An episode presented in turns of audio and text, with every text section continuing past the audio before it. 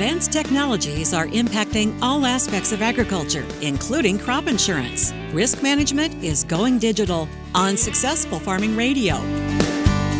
Successful Farming Radio, providing information farmers need in the field, in the shop, and in the office. Committed to growing your business in agriculture. It's planting season. Race against the clock season. Mistakes can't happen season. And no one helps you face it all like John Deere. Putting technology in your hands that gets you in and out of the field faster, that makes your spacing and depth more accurate, and that gives you the confidence that this season will be your best season. See what you have to gain at johndeere.com slash gain ground.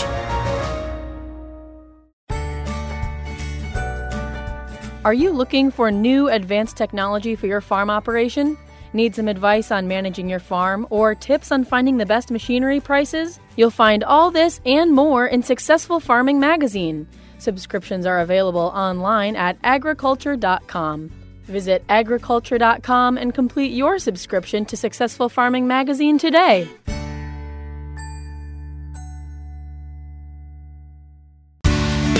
Data and technology are mainstream in production agriculture, but some related industries are still playing catch up. One of those is crop insurance. Mike Day is the former business head for Rural Community Insurance Services. He says there could be many advantages for farmers who allow precision ag data that's generated from their machines to help customize their policies for crop coverage. It won't necessarily lower their premiums, but reporting with electronic data would be a lot easier by saving time and reducing paperwork. To populate acreage reports, to tabulate harvested production, and really kind of work the insurance policy from end to end from planting to harvest. So it's a slow uptake, but I think there's more and more interest now in ways to make it simpler for the farmer to get the data they need to get a policy established and, if need be, work through a claim.